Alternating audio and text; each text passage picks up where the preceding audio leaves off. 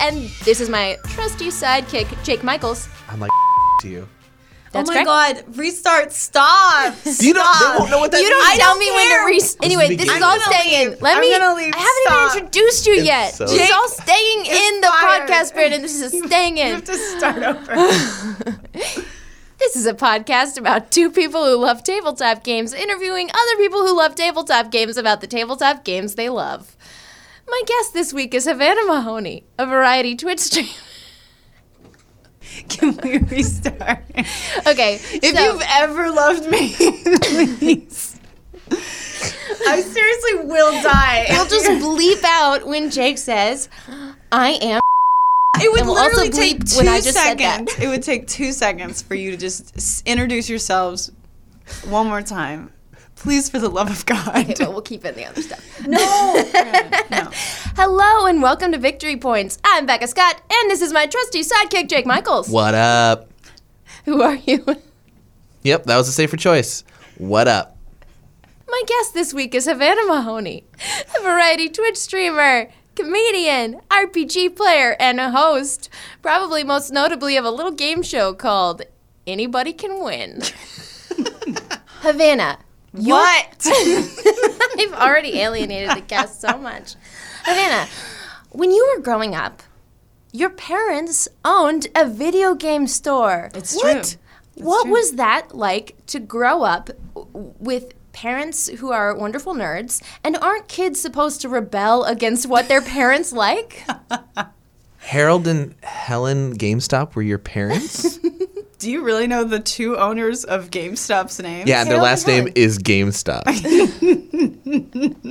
the GameStop family. From the GameStop is, but the, when they got to Ellis Helen Island, they dropped the E. GameStop, The. GameStop GameStop dynasty. Hey, yeah. um, um, it was it was it was interesting because it was it was a lot of shrink wrapping. I don't know if y'all have ever shrink wrapped something, but it's pretty fun. Eh, describe in detail how one shrink All right, wraps. so you have a game, right? You got to take the game out of the case because if you leave it in the case, people just take it off the shelf and they take it home. It's called mm. stealing. Mm-hmm, and it's Uh-huh. bad. It's generally So the game didn't come pre-shrink unless you're wrapped. Aladdin, huh? The game didn't come pre-shrink No, wrapped. You did Well, because the games come shrink wrap. You have to unwrap them, take the game out, put it in a little sleeve, keep it behind the desk in a mm. locked file cabinet, and then you got to re-shrink wrap the game. Um, That seems like a waste of shrink wrap because when you give them the game, you have to unshrink wrap it right in front of Right? them. Yeah. Oshi hates the idea of that much shrink wrap being wasted. Yeah, he's a he's a conservationist, right? That's really interesting, though. I have a personal aversion to shrink wrap now, and times have changed since. Oh, 90s. listen, they it was not an environmentally conscious decision whatsoever. Or- I agree. But it was just also, it was it was much more so not environmentally conscious because they let a child do it. So I was just constantly burning holes in the plastic and having to start over because it's like it's like this giant roll of plastic, uh, and then you put a game inside, and then you kind of tighten it, roll it up so it's tight, and then there's this giant hot wire that you slice down, kind of like a paper slicer. Oh my God. Uh, and then that cuts the plastic, but also seals it and then you do that um, and then you do it on the other side and then you've got to take a giant like the most epic hair dryer you've ever seen and do this to shrink it. to shrink it the plastic onto the thing but if you get too close or if you do it for too long you just burn it it just burns a hole and then it just rips open and they were like what if a child think of this what if a child were handling all these burning hot items Electronic items. Well, there's no there's no CD But in there, but yeah, but also those cases were made of plastic. I imagine if I got it close enough to the plastic, I would also be destroying the game case itself. What what uh, what consoles did you guys sell games for that you remember? everything, yeah, everything. what was the name of the store? It was called Game Guy. Game Guy. Game Guy. Game guy. Game Guy. There's actually a, a, a place in LA called Game Dude that has almost Yeah. the exact branding. and I'm like, I don't know which came first. I don't know if uh, it's a weird coincidence or if they're fucking copycatters and they need to be sued immediately. I don't know. If you work at Game Dude and you're listening to this, we're sorry. We're not blaming you. We don't Oh, know. you're how. gonna be sorry. When Game Guy's lawyers get a hold of you. The business that doesn't exist. Yeah, I was gonna say why. Also, I uh, don't think my parents ever had a lawyer. But uh, really, did that spark your love of gaming? Totally. it also spa- it's it sparked my love of gaming and also sparked my love for attention. Um, because when you're a, a young girl at a school and the boys know your parents own a video game store, they are ah. very nice to you. They're very nice to you Because they if you know go to your birthday party or you go to theirs, you'll bring a game. if you if you hang if you come get to know me, and then you I invite you over to my house, you can play any game you want on any system you want, any time you want. Whoa. So. Yeah. Did you ever go through a phase where you were like, my parents are weird because all they do is play games? Or you were just, and you grew up with it, and so being a gamer was the most natural thing in the world? Yeah, definitely. Uh, my dad actually wasn't much of a gamer. Like he, I think originally he started the business and my parents co-owned it, uh, but my mom was much more so the gamer in the family, and she was like super heavy into like MMOs. So Whoa. we grew up playing MMOs together. Uh, so we did. I'm trying to think of the games we played together. We played EverQuest, EverQuest Two. I think we played some Guild Wars together. We played Sims Online together. A little bit of Star Wars Online. Yeah. Did your mom get like- you into MMOs? yeah, I definitely crazy yeah, cool. I definitely played with her and then we'd sometimes we'd do LAN parties where it would be like me, my mom, my brother and then like my like one of my friends like Ashton or something uh, would come over and we'd LAN the computers together and play like the original like wait, Warcraft 2? Shout out to Ashton, by the way. Shout out to Ashton. Hey girl. How's Iowa? Wow, sick burns. no, she just lives there. No, it's like, how is Iowa genuinely? No, how we'll is cut that out. We'll cut that out. We'll start the podcast over. Please start over. um, Uh, okay. now I forgot what I was saying. Oh, No, wait, that what's- was perfect. Tides of Darkness or Yeah, Wa- Blood- Warcraft 2. Warcraft Two, It- I- Blood of Water, Blood of Blood of water. Blood of Tides, Tides of Blood, Blood of Blood in my urine. Is Blood in my urine. Call the Warcraft two. doctor. Oh my gosh, you guys. but yeah, we do that. We do that kind of stuff. Blizzard, if you want to run a commercial, uh, it's Studio 71. And so you decided to up and move your life to Los Angeles. We're both from different parts of the Kansas City area. You're Kansas side, I'm Missouri side, no big deal. We're ultimate enemies forever and ever. Mortal enemies. That's why we hang out so much. Um, uh, and and then when you came out here, you started uh, doing your own channel as well as stuff on Saving Throw, which is an awesome channel that focuses on RPG content. Where you have just finished the season of the Iron Keep Chronicles. Yeah. So what was that like coming out and finding your communities of role players? Well, uh, it was it was pretty interesting because I've been, uh, I think in October I'll have been streaming five years, and I've Wow. been and in August I'll been, have been in LA for three years. So I've actually been streaming longer than I've lived in LA, but it was sort of a casual thing for me because at the time I felt like. I don't know. I felt like really isolated and lonely. And uh, when I found out about streaming, uh, I believe it was my my brother that introduced it to me because he was showing me at like some family gathering. He was like, "Oh, look, our cousin is streaming on Twitch," and I was like, "What are you saying to me right now?" And then he pulled up the yeah. I'm sorry. Hello. Um, and I was like, "Are you high?" And he was like, "Definitely, um, most certainly." Um, but then we were he sh- he pulled it up, and I was like. Oh my God! Why Mm-hmm. is anyone watching this? Our cousin is so boring. I was I like, could do this I.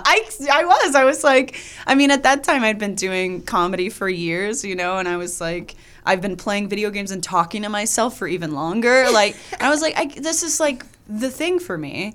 And so, um, I, I went home after that and immediately tried to rig something up with like my 2007 MacBook Pro and uh, and I like you can't run broadcast software on a Mac, so it was like I had to use Boot Camp to split the hard drive, so it was even more worthless of a computer. And then like I had to hook an Elgato up to it with to get a console capture because I didn't have a gaming PC at all. I never I never been See, like I'm a still PC doing all the things you described. But it was just so janky, and I think my first stream ever was was Sly Cooper, and it was just it was just bad. Uh, one person came in the entire stream, and they said I was sick. They said I looked sick, and then they left. Not like That was a doctor. sick. He was actually was giving doctor. advice, free Listen, advice. he was like, "Is there is there blood in your pee? We need to talk about it. you need to go see it. you need to go see a doctor." Um, you know, so it was just like, but I- did like a couple of those really sad, janky streams, and then I was like.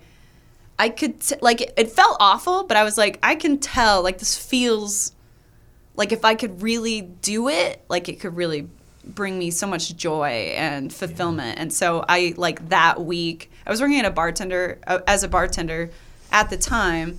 And if you're a bartender in the Midwest, you're basically just made of money. so I just like that week, I did all the research um, as far as building my own PC. I'd never done something like that before, but I but I did all the research of finding like the best parts I could afford and built like a fifteen hundred dollar rig. Parts came in two days later. I had it built by the end of the week, and then it just sort Good of for you. took. I just you know I don't recommend this to people. Like I don't. I don't feel like everybody who's like, I want to be a streamer should drop fifteen hundred dollars Yeah. and and just fucking go for it. And I think the only reason it kind of worked out for me is because I didn't have it in my head that I was like, I'm gonna be full time. Like I literally had it in my head. I was like, I'm lonely, and I and I, this just feels like such a good way for for my what I'm interested in and the people I want to connect with. This seems like the the ultimate avenue to do that, and it and it just became so important to me so fast. Um, so I just did that casually for like years. I took like almost I think a year off because I just went through some really heavy shit in my personal life, uh, and that was kind of messy. But then when I moved out to LA, I got back into it because when I moved out here, I didn't know anybody, and I didn't have a job, and I didn't have a place to live. Uh, and so I was like, I now can dedicate a lot of time and attention to this, and I kind of need to because I don't have a job. so, uh, so, and then I was again in this place where I felt really lonely and isolated. So it was streaming has always been that that comfort for me for the past like five years. Um, But I think that's really beautiful, and I think you inspire a lot of people with your honesty about your what is difficult. And I know whenever you have a day where you think you, you'll post, you know, today is not a healthy mental day for me, and I will mm-hmm. not be streaming. But love you guys, Yeah. and, and I think it really inspires me to want to be more open about where my headspace is. And I know that you are connecting to so many people that watch your stream when you do that. And it's really lovely. I, I think it's super important, and I, I think, and I say this a lot on my channel, but it's like I just think that it's like if you're a broadcaster, if you're like, okay, I'm going to start streaming, I'm a broadcaster, you have just given yourself a platform. I don't really give a shit if you have five viewers or if you have five thousand. You are now in a position where you are you are people are looking up to you, probably in in some way, and and you can use that to impart good things and good energy and and be helpful and and help people be healthy about the way they think uh, they the way they think about themselves and the world and the people around them or you can be a fucking shitlord you know? Like you know? And i you know obviously i would prefer everybody do the first but i think what a lot of people think is even when they're beginning when they, if they only have if they have two viewers if they have five viewers they have 10 viewers they're not thinking about the platform they have. And it's like think about 10 people in a room that are that you're on a soapbox and you're you're spewing your shit. Like they're all there. They're they're watching you. They're listening to you. They're taking that in they're taking pieces and applying it to their own life. Maybe they're not agreeing with everything but it's like that has an effect on them. And you need to be considerate of that at, at any level. I, you know obviously people who have huge followings i think should be really really considerate but i think everybody needs to understand at any level in this process that you have a platform and you have an influence over other over people whether you like it or not. And it's and it's kind of your responsibility to take that seriously or not you know but So, what is your advice for when the shitlords come in to your chat? Have a shit parade. have a ship oh i do love a ship parade um The bad kind of shit parade, ba- though, not the oh, fun oh, kind of not shit the parade, fun where like, we a, all- like a Saturday night with us. it's like where we just throw poop at each other and yeah, shit parade. run down the street naked yeah This i is do love specifically the kind of bad words we were told we can't use. And the gross Wait, I concept thought we're said- supposed to avoid. no, we can we can say fucking shit. But it's not we can't say poop Y- No, It's worse. that's It's worse, worse. somehow. It's more visual. We're Listen, visceral. listen. We're out of the gutsural um because visceral's in the guts. I, it- what I was hoping to move up. Um, but no, that's that's sort of just uh, just sort of in the same vein of like having a platform. You and having taking responsibility for the platform that you have is also taking responsibility for the community that you're curating. Like you can't control the actions of other people. Ultimately, you know you can only control yourself. But you do have that platform. You're in control of that space. Uh, to at least some degree, where you can you can time people out, you can ban them, you can delete messages, you can call them out verbally. You know what I really like to do is is not cause a huge scene because I don't think trolls like that's what they want is the attention and the reaction. But if it's like, you know, someone who's been in the community for a while or we've had interactions with them in the past, if they're not obviously not the worst person in the world, then I, you know, I'll often like delete a, a shitty comment and then be like, hey, uh, here's what's messed up about that, you know, and and here's why I'm not cool with it, and here's why, and then in that way you're letting that person know, and hopefully they're taking a look at their behavior and being like, maybe I shouldn't, but also everyone else who's listening to you is taking a note of that, or t- or you know, hopefully taking stock in that and being like, oh yeah, that is crappy. I should not do that here or anywhere else, you know. I, you know, Mama Havana, you have taught me a lot of lessons about when I'm being shitty, but you do it, you do it in such a in such a gentle way that uh, I think applied to what you just said to the the trolls in the chat room. That when you don't just say, "Nope, you're wrong," you say, "Hey, here's what you did, and what about that behavior that that upsets me and offends me, and maybe we can, you know, do Yeah. less of that." and, and I think it's like like my I have a mature channel, so you're not supposed to be in there if you're under 18. But it's like the internet. And when I was 14, I was definitely telling everyone I was like 25. So you know, what That's what Like- the internet is for. When yeah, you're right. 14. It's for being the age you want to be until you are that age, and then you're like, I wish I uh, I never grew older. Um, Yeah. But uh, but it's just you. I try to keep that in mind. Is like there are younger viewers, you know, who don't necessarily. There's people that live in certain parts of the world or certain parts of the state where maybe they're not getting exposed like to the things. Like I feel like, and maybe you can speak to this too. Is just like what I was aware of in the Midwest is so much more minuscule than what I'm aware of out here. Like the conversations are just so much more diverse and and informative than anything anybody I knew was talking about back in Kansas. You know I what I think mean? that's partially it, but Kansas City is a pretty progressive place, and I think it's the time. It's a Right. It's a component of the time. I think Right. the conversations we're having in LA are having happening everywhere Right. because uh, with Twitter, we're all in the right, exact that's same true. space. Social media helps a lot. but maybe for sure. not. Maybe that's just my impression. But I feel like I lived in a, a I grew up in a smaller changed. Smaller, a small, well, not a smaller, but eh, smaller in Kansas City, so a smaller Kansas town. But, um, but my point being is, you know, you not everybody's exposed to all this stuff all the time, so I try to keep that in mind when I'm when I'm shutting it down is that okay maybe you don't realize how sexist this is like maybe you Yeah. don't realize how problematic this is so let me yeah, explain it to you maybe you think I like it when you say, just stop talking and let me look at your pretty lips. Hello? Wait, Maybe what? Did you ask a question? Oh. no, that was a that was a question. you were just talking to me. Shut it down. Shut it down. Uh, no, I like it. Tell me more about my lips, please. I'm not learning you- anything. Sorry. Did you have a specific example that you were thinking of where she showed you that? Because you kind we of. don't need No, to. we're not gonna get into. Okay, great, great, great. cool. I was so eager for I like to. What is the opposite of being a misogynist? What is it when a woman likes to sexualize men all the time? Just being vulgar. That's um, me. I mean, am inappropriate. objectification, I guess, That- is what yes. I would, yeah. Havana has in the past pointed out to me when I'm being objectified Oh, gotcha, gotcha.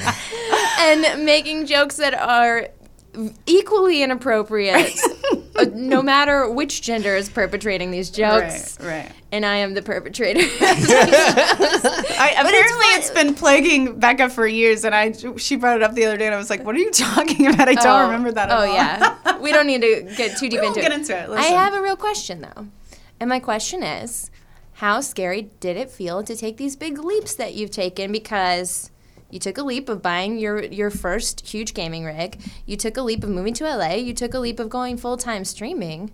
And uh, I, I just amend, commend the bravery of all those, and so I wonder if you could speak to that.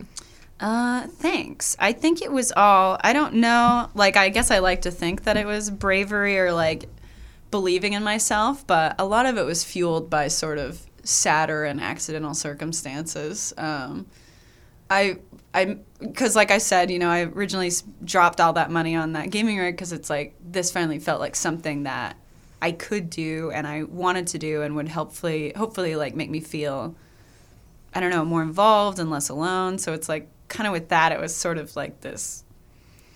I don't know, weird self help, last ditch effort kind of thing. So I don't know if that was like a brave leap, but um, No, it was, and I think I think it's really cool that depression's a real thing. A lot of people deal with it. you and think it's so cool? Depression is real. I think no. I, what I think is cool is that when you're in those moments, you turn that into something Mm-hmm. creative and positive. right. Yes. Okay. That's the cool part. Let me finish. I love sad people. I love them. I just think it's like when you. No. Well, we talked about this last episode with Paula too. It's like you created something that you were interested in and passionate about, and it your idea of like doing it full time wasn't your first thought. It was more like I like this and I want to just do this and engage with other people in this, and mm-hmm. then. Because you were good at it and loved it, of course it became a thing that you could do full time. That makes total Yeah. sense. Years years later. Well, yeah, but- And, and I'm not saying that's a natural route. Yeah, like yeah. if you love streaming, you're going to be successful. Right, that's not yeah. true. But what is true is that most successful people have the drive to get to that point. Whether or not they love what they do is another question. Yeah. But like it certainly helps. Yeah, and it certainly true. helps you grow quickly because they see your enthusiasm. Yeah, that's true. I, I it was kind of a mess for the first couple years because it was like, yeah, it was It's a like, weird format, right? Yeah, it's a weird format, but it's also like since I was just thinking about it in such casual like hangout terms, Yeah. I wasn't thinking about it as a brand. I wasn't thinking about it as like how the content would reflect on me or what I wanted to do in the future. So it was a lot of like wine was involved, like box wine was involved, and a lot of like s- you know, screaming, and you know, uh, uh, which I still do. Like, don't get me wrong. yeah, no, I watched a clip that you posted on Twitter of you and Selena Yes. playing a baseball Liter- game. literally, s- just and screaming. you just screamed for 30 seconds Right. about how you hit a home run. Well, I, I don't I think did a great did. job. I did. I did. That's how I got two points out of nowhere. But uh, repping the Royals. uh, I did. You're welcome. Uh, but but you know, uh, I guess it's a, a different. It's a it's a different context. I'm st- I still scream. That's that. Okay, listen, listen. But you know what I mean. It it's it, when you're like when you're running a business, like with your brand. You think about how you carry yourself in public or online, or Listen to Victory working on a Quiz, subscribe. you know what I mean? But I didn't do that because I just never thought in my mind that it would go anywhere real. I thought it was just something sort of self-serving in a way, you know. And when it and it when it was growing, I was still kind of confused as to why. Um, so I, I was just sort of a mess. Yeah. And then you know, I also think I was a pretty different person five years ago, and sort of what I was talking about before, just sort of being in the like the context of the Midwest for me was a little, um, I don't know, like st- stunting. You know, I just don't feel like. I, I wasn't interested in politics. I didn't care. I wasn't thinking about my place in the world or what what like what the world was forcing me into or like how other you know I just like I didn't really have any grasp on that. So you know I I, feel none like of us really, few few of us did. Right. well, but but yeah. mine but I was doing it on the internet for everyone to see, you know, and it was like I I don't it never got like too crazy, but I was like I definitely like looking back I'm like it's prob I was probably saying problematic things. I was probably encouraging problematic behavior and also I was like drunk pretty often, like you know what I mean? and it's just like that's nothing I would want for my life in general now and it's definitely not something I would want to represent my brand now. So it's just like it's interesting to come from such as a casual sort of you know, you know air air quotes self-serving uh, like origin for it to to now being full time and taking it so seriously and being so considerate about what my brand says about me and what it represents and how and the platform I do have and the way I influence other people is like I take it way more seriously now. And and it's I get embarrassed looking back and being like that was a mess you know like I but, I was that a mess at the time That like was the IRL, evolution so, of what. yeah I mean, you say you're a mess, but I, I don't believe that in comparison to everybody else who is still figuring out what Twitch was at that Right. time. And it still is kind of a wild west of things, even Sure, now. yeah. even though Certainly. everybody has curated pages and links to donations and stuff, it's still everybody's figuring out their thing. Totally. But it was like it was kind of like I was figuring out like I was a like those were the years IRL that I was just like a mess. So it was just like me working through that live on the internet, yeah. which like But that's a, what makes it interesting and beautiful to watch is the Mm, no. tremendous growth. a train wreck is not beautiful. Well, we can't go back. Can't look away from them. we can't go back and watch our old stand up and improv sets Ooh, when we were yeah. a mess because Yeah. those were staged and not like, you know. right, yeah. It- we, we all go through those Yeah. things, but like yours, I guess, was in front of the internet. A little Was bit. it from- There's some people that are still around in my community from that time, and I'm like, bless your sweet souls. I don't know how you did it, but well, we will indeed bless their sweet souls, and we will do that after a short break. We'll be right back. Talk more to Havana Mahoney. Welcome back to Victory Points. I'm here with my co host, Jake Michaels, I'm still here. and our wonderful guest, Havana Mahoney. You're such. Just a shining light of a beacon of wonderfulness. Uh, I know that we haven't talked a lot about tabletop, which is what we're Yeah, what is this podcast about? Yeah, this podcast is technically about tabletop, but actually about us talking to our friends and uh, putting it on the internet. Mm. But what I do want to talk, f- talk about uh, is Magic the Gathering because we share a deep, deep passion, deepens more every day, for Magic the Gathering and specifically MTG Arena, Right. which um, came out last year in just beta, a closed beta. Now it's an open beta starting in January, I believe that's happened. So you can download it. But uh, MTG Arena is the digital version of playing Magic, right? I forgot to say that part. Yeah, that's Yeah. important. I thought they would figure it out from context. Most but of them will, but So Listen. Havana uh, was featured by WotC, Wizards of the Coast, that makes Magic the Gathering. And tell us about wh- what that was when they featured your content and what you've been streaming, what the experience was. Um, it was really great. I, I met Michelle, who's their community manager, or she, I think she goes by Mishi, uh, at God E E three last year or no Gen Gen Con last year. Uh, and just talked to her about um, their sort of creator opportunities that they have there, and and uh, and then when I got back from the convention, put in an application, and it had been like months since I submitted that, so I kind of forgot about it. But then she started following me on social media, and I was like, oh, "This is the best day of my life. this is the best." Um, and then shortly after that, uh, I was able to do a preview event for when they had their last set come out on Arena. Uh, so I got 24 hours of early access to that content before other people did. Which did. was Ravnica Allegiance? yes. hmm Very Um, so that was really cool. Uh, Are you impressed, Jake? I am very impressed. because I've learned this all in the past year and a half. no, I think it's been eight months since I first played a game of Magic. That's Yeah, crazy. I'm super yeah, new you to got a it, too. crash course I'm for super sure. new to it. Yeah, I, I feel like I played a little teeny bit in high school paper because uh, all the dude bros I hung out with played it, uh, but I never owned. Yeah, because you never cards played as a kid either. I never papered because I never papered. I thought, you know, there's such there's 25 years of magic. That's intimidating. And that's all I knew. and Mm-hmm. Yeah, I thought I'd sure. probably love it, but Mm-hmm. I don't know if I have the time to commit to learning 25 years worth of information.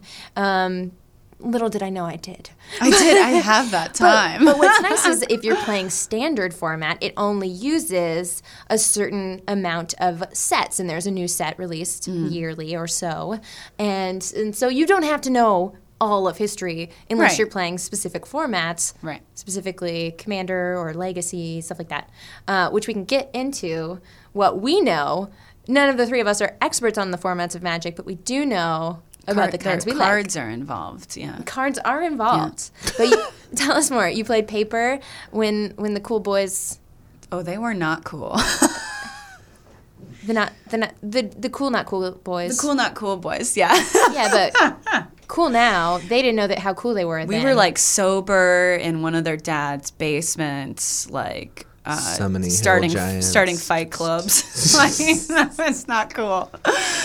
Um, But that sounds very cool to me Yeah. as a 30 year old woman. I I'd like if I stumbled across that basement. do you I'd want wanna be in do you want to start club. a fight club with me? Weren't you there that night that I had a girls' night and it evolved into Fight Club? Devolved is the word. Sorry. Was it like just you trying to fight people? You were there, um, but you no, yeah, it was me um, getting people to slap me in the face. Anyway. Oh tangent. yeah, that was not a fight club. That was a, like a weird kinky thing. Oh, the stuff with all the candles and the goat? Anyway, this show is a show about board games that was and not tabletop a fight games. club. That was you wanting to be. I don't know what Fight Club is. because you had enough whiskey All to just I know want is Jared Leto wasn't you. there. Jared Leto. Um, Um, you know, sometimes you Yes, see I something beautiful and you just want to break it. I don't think I slapped you. I, I think I did not want to do that. Well, But we can, we can fix that at some Whitney point. Moore did. Uh, Oh yeah. she was the only one who really slapped me. And She's the only one who really loves I was deeply grateful. Um, okay, so back to Magic the Gathering. Yeah. That's how you know. Um, So Just you kidding, met don't hit Mishi. She started following your channel, and then they approached you.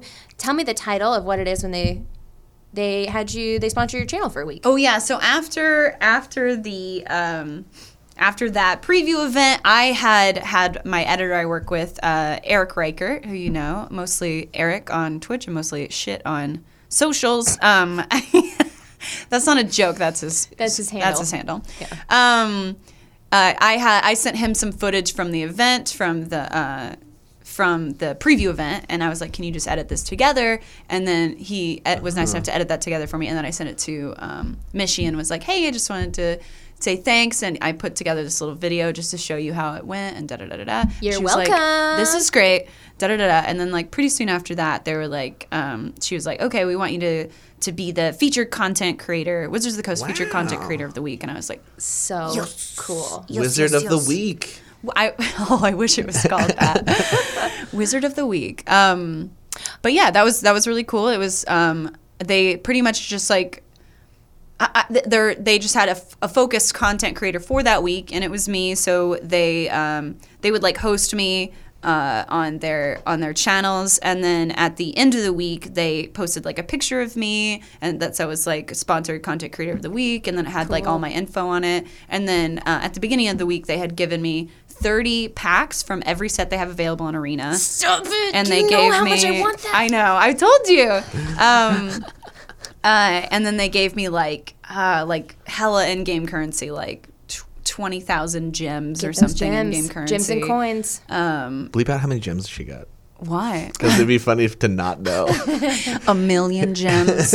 um, so yeah, so I just they gave me all this cool in-game hookup stuff as well, and then uh, I basically just spent the first stream of that featured week just opening the packs and just like because you can do the thing we talked about this where you can open ten at a time and that just shows you the mythic rares and the rares out of the pack. Which I do. But I love opening packs. Yeah. Like it, it makes me feel so excited and so good. And uh, so we opened. So there's 30 packs of every set. I think I ended up opening like 160 individual packs. so it took hours, but it was fun. And I got like That- three three planeswalkers and tons of like mythic rare wild cards and. Does MTG Arena have all the old expansions as well? Like all the retro no, stuff? No, no. No, it has. It has. It starts with. Uh, oh no, I'm gonna. It's okay to get it wrong. We'll, we gonna show can my figure it stripes. out. Um, it just has the two sets that were before M19, and then Ravnica Allegiance and Guilds of Ravnica. So the new stuff and then the core set. Dominaria. Core set, yeah. Um, by the way, for anybody that doesn't know the basic rules of Magic the Gathering, if you listen to my episode with Jimmy Wong, we start from scratch. We talk about colors. We talk about what mana is. We talk about, you know, basics of the game. oh, God. oh, choked on my spit. Um, It's a big mood. but uh, so the digital game, I really like the just the layout of it, the format, the interface is the word I'm looking for. Um, are there things that you particularly like about the way that that works? I love that it's automated because I can't do fucking math to save my goddamn life. and it's just a lot of there's so many like nuanced mechanics to the game that if like I had to do that on my own, I would be Yeah. screwed. Yeah. It's easy to miss sometimes. Everyone would be mad at me. They'd be like, "Hey, you didn't you didn't get rid of that one card from your hand. You didn't get you didn't take your life down two points." I'd be like, "I have a lot going on, okay? I get a lot going Yeah. on, and you leave me alone." There are a lot. I'm I um, am about to start streaming, but the reason that I haven't yet is partially because I want to make sure that I stop making stupid mistakes before I put it up. Nah. in front of I, I you. mean, Yeah, don't right? I, I think people need to see the mistakes. I think that's fine. I because I, started playing Magic the Gathering Arena on stream. Like that was that was I just I had like I think I had a bounty for it through Twitch, and then so you like play it for an hour, and if you get a certain number of viewers, then you get uh, a proportionate payout based on that.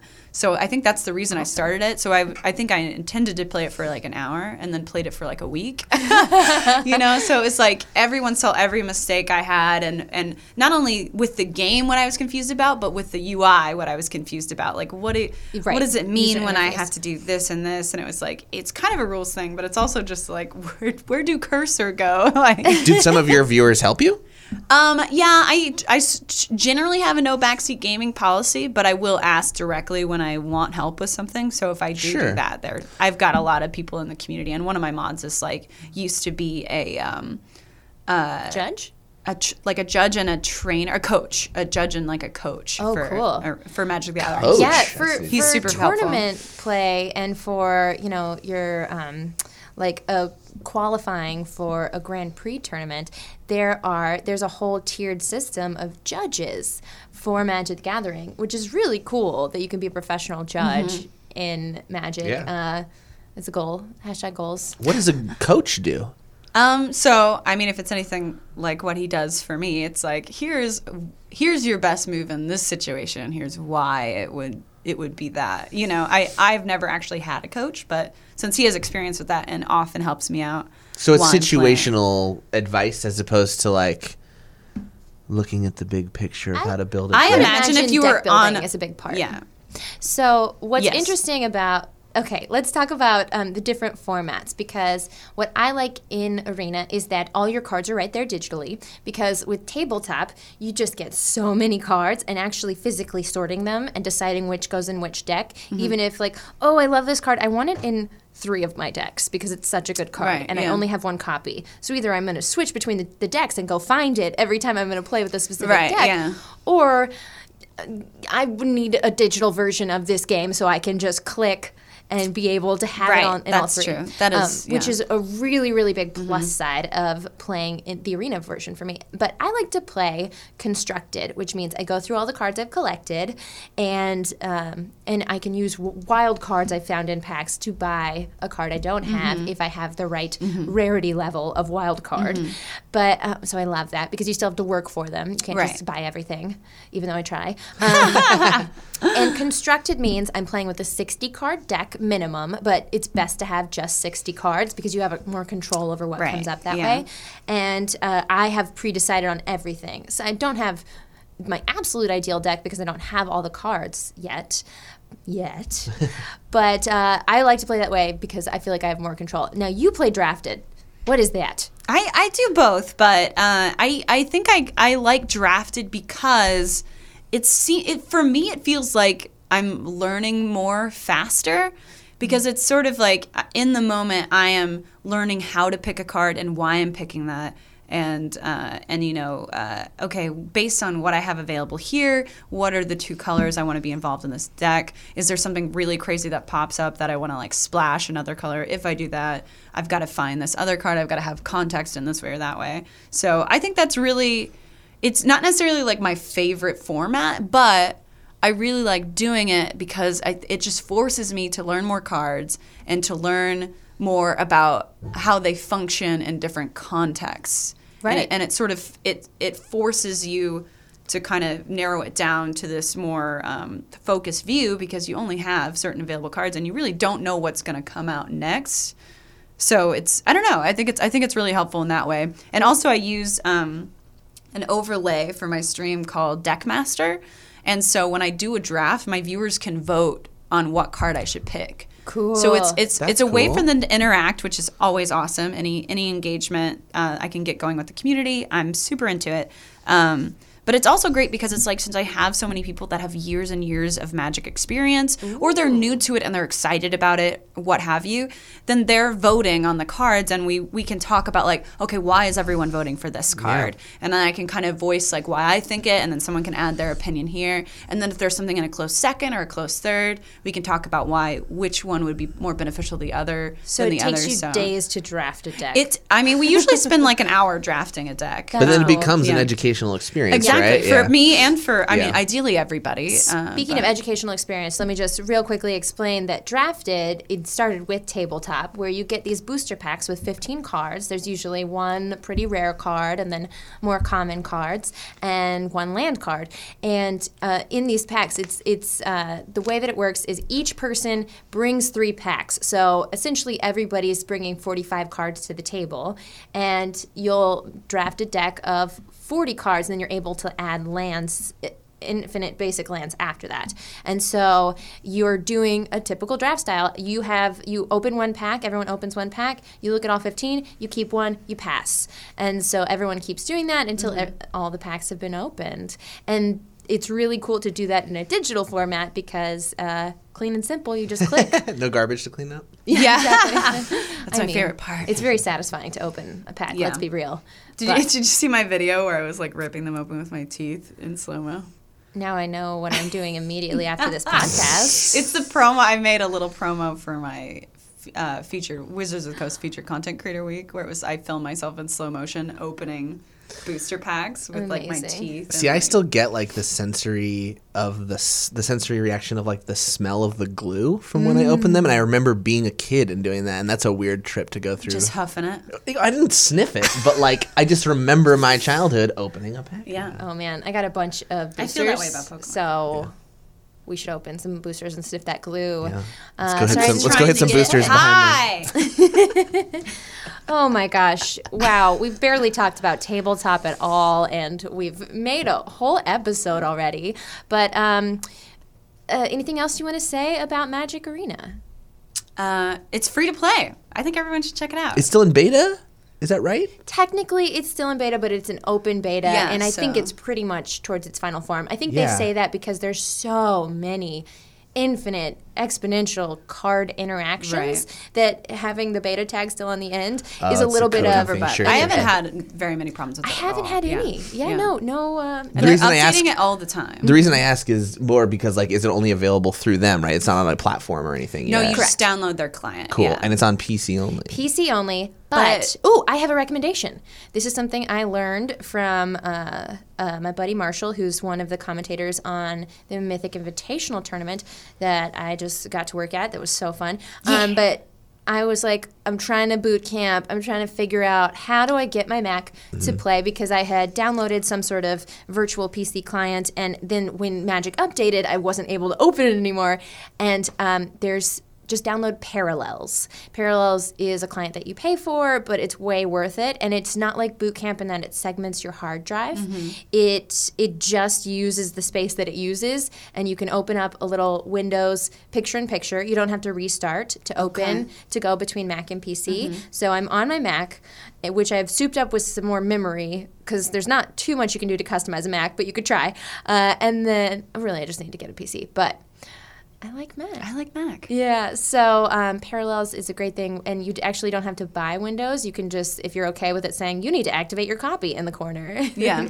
you can have a free It copy runs of the operating system on your operating system. It runs two. Yeah, it's like OS picture in Inception. picture. Yeah, of OS going on, and you can just run Arena in that, and All it runs pretty well with 32 gigs of memory for me. So That's cool. We'll see what happens when I try to also stream that. That's awesome. Then that's when I'll get a new computer. I mean, you could build like, especially if you're only doing arena, you could build a gaming PC for super cheap. Like the only reason I spent fifteen hundred is because it was like I want to play the AAA titles Yeah. that are coming out. Yeah, do it all. with the graphics card. But I if actually you built wanted- a PC on stream two years ago, and then I Becca's also sold it just and stopped streaming.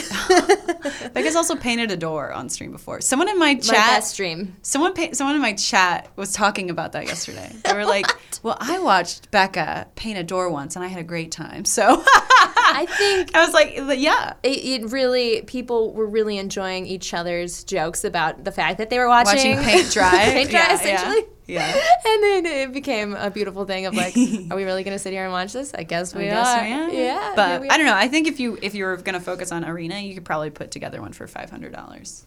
You know, I could. a build. I could and I will. Easy build. You you you should. There I it is. really just need to play Arena. The other thing I was gonna say about arena is that last update has cosmetics. Oh you yeah, checked out the card yet? styles. I love them, and I still had gems over from when I was featured, so I was like, mm, mm, shopping's free, What- shopping's free. so shopping's does it. Yeah. change the art or does it change the for certain cards design? for certain cards it it like it's like if you're getting a hollow version of a card Oh, in real okay, life okay. they they when you're like looking at them or, or using them, they're sort of like animated in a way. Oh, that's in cool. A sort of fluid, sexy way. I mean, and then every if you apply it, every card you own of that of that card will be animated like that. I've only got like a luminous bonds situation going on right now. That's a now. good one. But That's a good one, uh, yeah. yeah. Oh yeah. Uh, that's the question I was going to ask before we move on. Uh, is what color combinations are you most attracted Mm-hmm. to? Oh, I, I'm kind of all over the place. I think I'm so new to it that I haven't like been like I'm an aggressive player or I'm da da da da. I think the only thing I'm not super into is like um, what everyone was playing at the Mythic tournament was The like, Esper control where you have no creatures. I, I don't think I'm smart enough uh, for like stuff like that. But I'm working my uh, way up to rebuilding their exact decks so I can fail miserably with it before That's I actually figure it net out. decking, Wait, baby. what kind, what's the deck? Like in a nutshell? So Esper Control is a black, white, blue deck where you have can already tell it's gonna be a problem. yeah, where you have no creatures, but you have a couple planeswalkers that are usually the way that you'll create a win condition. But basically, your win condition is just swatting away every creature your opponent tries to play until you have so many life that you have some weird enchantments that are just kind of like hamstringing them. And then uh, Teferi, Hero of Dominaria, was the very popular planeswalker that has its ultimate ability, which planeswalkers typically have three abilities, although not in War of the Spark. Uh, I'm so into it. Okay. Uh, and um, if you ultimate your Teferi, meaning you have it on the board for several turns, you're able to level it up, level it up until you can do its really big ability, and then you can create an emblem that every turn allows you to destroy one of your opponent's permanents. And it doesn't say non-land permanent, so you can just start destroying their land until they literally they may have can't 20 play life, anything. but they can play nothing. Well, that's Yeah. painful. And so either they'll end up decking themselves, which is when you die by running out of cards to play, or they'll just get frustrated and concede. well, that's an interesting strategy. it's torture to the to some people, but I, I found it to be extremely interesting, especially when two of these decks would go up against each other. Right. Because most people come to tournament play having net decked, ha- being Yeah. very meta, the opposite of a casual play where you're like, here's what I found interesting, cards I like.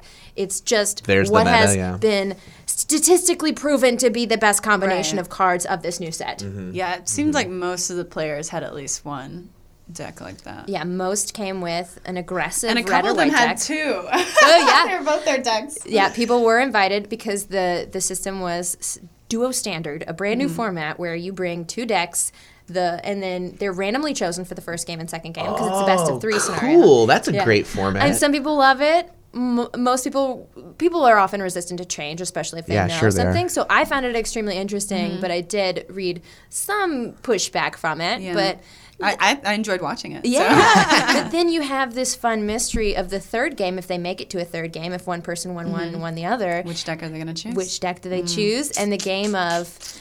Uh, wait, but if you poison my drink, then the, the one in front of you is the one that's poisoned.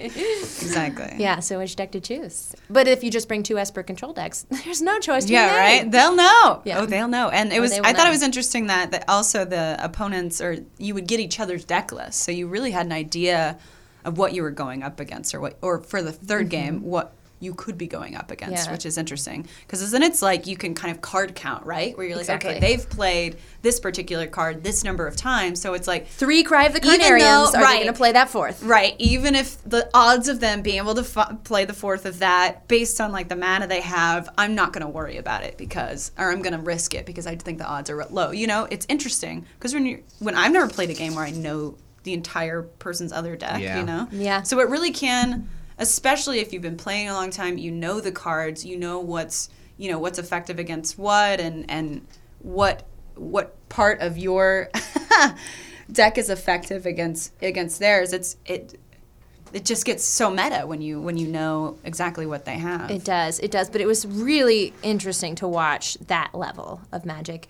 Um, all right, this is definitely our longest episode ever. I'm because so we all love to talk to each other. But I did epic one. promise that we would get to why uh, more tabletop because uh, this we've talked a lot about uh, PC gaming um, and Twitch streaming, but I want to talk about Codenames. So Havana, this is one that I know that you like. Uh, I think you introduced me to it. Stop it. I think so. I think I was fishing for that compliment. I think you've introduced a lot of people to that Yeah. game. I think you're you're a total Codenames fangirl. Aw, I am. I am. So, Codenames is a game by Vlada Shivatil. I probably butchered that. They are Czech from the Czech Republic, which is a great country. Um, so, You been there? I have. Really? My sister, the one who is a Go fanatic, uh, has a PhD in Czech history. Oh, Whoa. nuts. Uh, well, Bohemian history, which is the area that is now the Czech Republic. Got you. okay, Codenames. So, uh, do you want to describe the gameplay? Y- Uh, no. Uh, Jake, you describe the gameplay. Codenames is a game for two to seven players where you, or no, that's Two to true. infinite players. Two, uh, Codenames is a game for two to infinite players where you take on. Wait, no, I think you need at least four people. Codenames is a game for four to infinite players where you are playing two teams of spy masters. Each person has a captain, or each team has a captain who knows uh, a number of cards on the board which have words on them are symbolized for their team. They are trying to guess, or they're trying to give a one word hint to the rest of their team members for what words they think are on those cards. Something like that. Yeah. Uh, Hannah, why do you love this game? What about? I, I think it can simultaneously be it's fun for a lot of reasons because it can be fun when you and your friends totally mind meld and you're like oh i i know i know becca so well when she says this word. I know exactly what the hell she's talking about because she loves the dresden files. And I know like when I say word- polka. yeah and i know this one word is in the dresden files and it's associated with all these other words on the table. Like it's cool to be excited to be like oh i know this person so well that I totally get it, and now we've got five words off the table, or something like that. but you then know? when you whiff, it's a real disappointment. I mean, I love, I kind of love being frustrated with games, you know, where it's Mm-hmm. like, especially when you're kind of like, you're trying to force the mind meld and you're like, come on, I just said this word. I know you know what I'm thinking. Then they're like, is it cave? And you're like, no, what does when that have to do with did anything? he ever go in a cave except for in book five when he's going he's dragged into the cave as a captive uh, as um, It's too obscure. Why would I be hinting at that? You know, but it's, I think it's fun to get worked up. Well, Yeah. I love getting worked up. That's a good getting game, worked you up game Yeah. too, Oh. because everybody can get into it. Yeah. yeah. I one time yelled at my mother, and mom, if you're listening to this, I'm really still sorry about that. She's not. But uh, she might be. Um, not till this, not this far in this long podcast. Uh, but um, yeah, if anybody made it past the magic section that doesn't play magic, I'm very impressed. Hey, welcome all you. Thanks for sticking around. Now comes the vagina portion of the podcast. Bad chat. But I, Vag chat. I love introducing people to Codenames because it's one. No, we'll get to vaginas. Uh, it's one that I can bring to a family reunion and teach to my 80 year old uncle. Yeah. And he can walk away and Why walk is he so back and- old? He was the oldest of six. Oh. I was born 28. I'm 30, so Uh, you know, I would. You didn't teach me this game, but you reminded me how good it was. Like I had played Mm-hmm. it before, and I was like, "Yeah, that's fine." And then you were passionate about it, and you're like, "It works for almost any size party." And I realized how right you were. Mm-hmm. Yep. And now I, I bought it, and I've like now shown it to a lot of people who Mm-hmm. love it too because it is like still engaging in terms of its level of detail that we have to do that mind meld, but then anybody can pick it up because it's just word association. Right, exactly. And and and you can give a, a clue that's only associated to one word on the board, and that's fine. And that's a fine way to play. That's a noob way to Safe. play. Wow. No, just Wow. kidding. Wow. Uh, Wow. But when you get you give a clue and your teammates catch on, and there are five clues, as you mentioned, that example of getting so many off the board is so satisfying. Yeah. Uh, I It remember. feels good. Can I say one specific clue? Yeah. I think it was Apple Five, and there was New York. There was tablet. There was phone. There was like green. There were f- so Oh, many wow. words that in different Yeah. ways related to the word apple. That's good. Um, shout out to my friend George Williams III, who uh, gave Hey, that clue. George! Woo woo! Shout out to Yeah. Tim Cook of Apple. Who? Shout out to Tim Cook of Apple. You said Dane. Cook. No, we will never shout, Shout out to Tim Dane Cook. One, Miss you, bro. When you he come is back. Dane Cook. He's working at the Apple Store. He's store. actually now. coming on next episode. We're going to talk about how problematic his jokes were and how he stole them. Now he's evolved. But remember that one about Alien, no. where he just made an ugly face for 20 minutes. oh, that's a good joke, though. I think any comedian Cut that can that out. rely on the I'm face. so sorry. Anyway, This is in the outline. Well- is the Dane Cook part. any final thoughts on Codenames? Um, I will say uh, I, I got to play Codenames Duet with our mutual friend Selena the other the other day, and it was it was really cool. It was I was kind of interested to figure out how you can play it with two people, and, it, and it's it's a co-op game, Yes. which is which is great, especially if you're as insane and competitive as I am. Doing a co-op game really takes the pressure off that, and and people who don't appreciate being yelled at don't have to put up with that from me. You know, we can Yeah. work together, and I can just celebrate our our uh, conjoined victory Yeah. over me um, winning and rubbing it in their face so much they never talk to me again, or losing that I never talk to them again. See, but this is why I like playing competitive games Listen, with you. Yes, we get we get hot and heavy. Yeah, we do. We get hot and heavy on our tabletop. On our table, Games. top games. Well, with that, friends, that brings us to the end of another episode of Victory Points. Ew. Um, well, Havana, uh, tell them where to find your Twitch channel, where to find all your Twitters and all your things, and what to look out for. Oh, if you insist. Uh, well, you can find me on Twitch five days a week at twitch.tv slash Havana. That is V A N A. Or you can find me on the socials at Havanarama, H A V A N A R A M A. And uh, I post exclusive video and photo content on my Twitter if you're into that. And, uh, and yeah, you can find me doing tabletop RPG stuff over at Saving Throw Show, which is twitch.tv slash Saving Throw Show. Or you can check out their YouTube channel, which is Saving Throw Show as well. And uh, you can find me over at Geek and Sundry every now and then. I do some game the game with Becca. Mm. Um, one of these days, they're gonna make our. They're gonna fully release our show. Oh, yeah. Anybody can win. Anybody can win. We didn't get into in it, but people can find it, I bet. it's somewhere on the internet. Yeah. Um, so yeah, that's that's that's what I do. Amazing. The Jake Michaels. Yeah, the Jake Michaels at Twitter, where I post exclusive retweets of other people's onion articles for the most part. Amazing.